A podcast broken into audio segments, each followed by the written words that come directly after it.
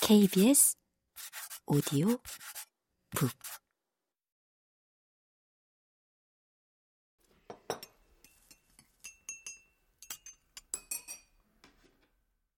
두 사람은 식탁에 앉아 일부러 장난스럽게 경쟁하듯 후루룩 소리를 내며 뜨거운 커피를 마셨다. 그래. 어떻게 할 거야?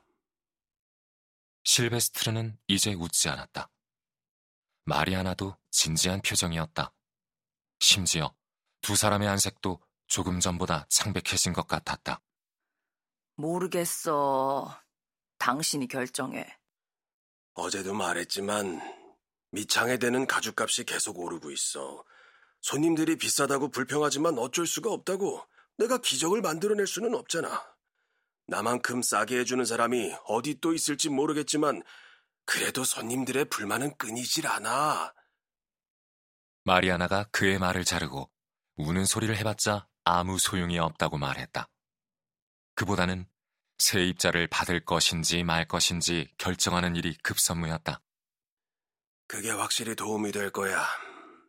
집세에도 보탬이 될 거고 만약 독신 남자를 세입자로 들여서 당신이 빨래까지 해준다면 대충 본전치기를 할 수 있을지도 몰라.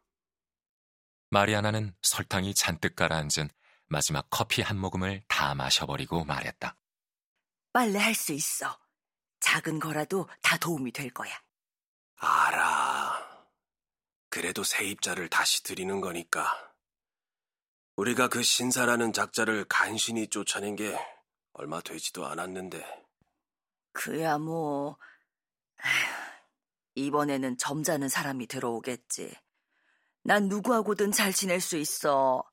그쪽이 나랑 잘 지내주기만 한다면. 그럼 한 번 더 시도해보지. 혼자 사는 남자, 밤에 잘 곳만 있으면 되는 사람으로. 내가 이따 오후에 광고를 낼게.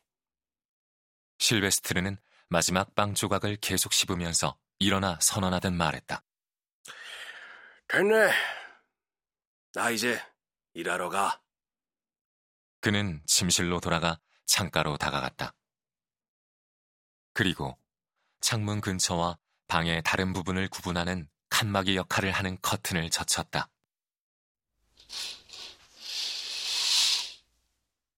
커튼 뒤에 높은 단 위에 그의 작업대가 있었다. 송곳, 구두골, 실, 못이 가득 든 통, 밑창과 가죽 조각.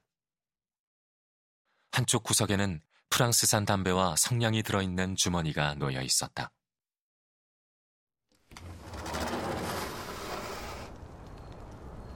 실베스트르는 창문을 열고 밖을 내다보았다. 딱히 새로운 광경은 없었다. 사람들 몇 명이 길을 걸어가고 그리 멀지 않은 곳에서 어떤 여자가 소리쳐 손님을 부르고 있었다. 사람들이 아침 식사로 먹던 일종의 콩수프를 파는 여자였다. 실베스트르는 저 여자가 어떻게 저걸로 생계를 해결할 수 있는지 도무지 알 수 없었다. 그가 아는 사람 중 누구도 이제는 아침 식사로 콩수프를 먹지 않았다. 실베스트르 자신도 콩수프를 먹은 것이 20여 년 전이었다.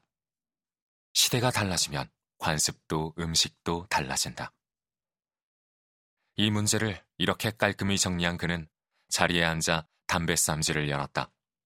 그리고 작업대에 어지러이 놓여있는 잡동사니들 가운데에서 담배 종이를 찾아내 담배를 한 갭이 말아서 불을 붙였다. 그는 담배를 한 모금 빨아들인 뒤 일을 시작했다. 가피를 입혀야 하는 구두가 몇 켤레 있었다. 그의 지식과 기술을 총동원해야 하는 작업이었다. 그는 가끔 거리를 흘긴 내다보았다.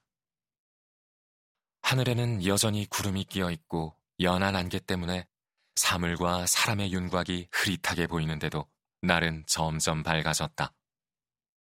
이미 건물을 가득 채운 수많은 소음들 중에서 실베스트르는 또각또각 계단을 내려가는 구두 한 켤레 소리를 금방 가려낼 수 있었다.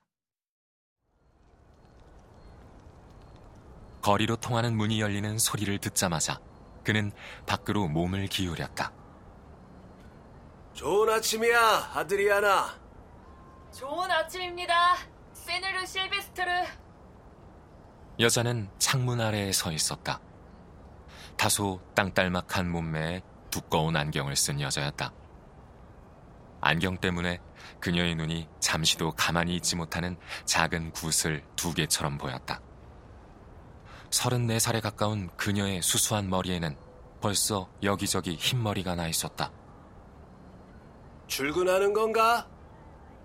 맞아요. 나중에 봬요. 세뉴르 실베스트르. 매일 아침이 똑같았다. 아드리아나가 집을 나설 때쯤 구두장이 실베스트르는 벌써 1층 창가에 앉아 있었다. 제멋대로 뻗친 그의 머리카락이나 그의 인사말을 피해 도망치는 것은 불가능했다. 실베스트르는 눈으로 그녀를 쫓았다. 실베스트르의 화려한 표현을 빌리자면 멀리서 봤을 때 아드리아나는 가운데를 묶은 감자자루와 비슷했다. 아드리아나는 길 모퉁이에서 돌아서서 3층의 누군가에게 손을 흔들어 준 뒤 모퉁이를 돌아 사라졌다.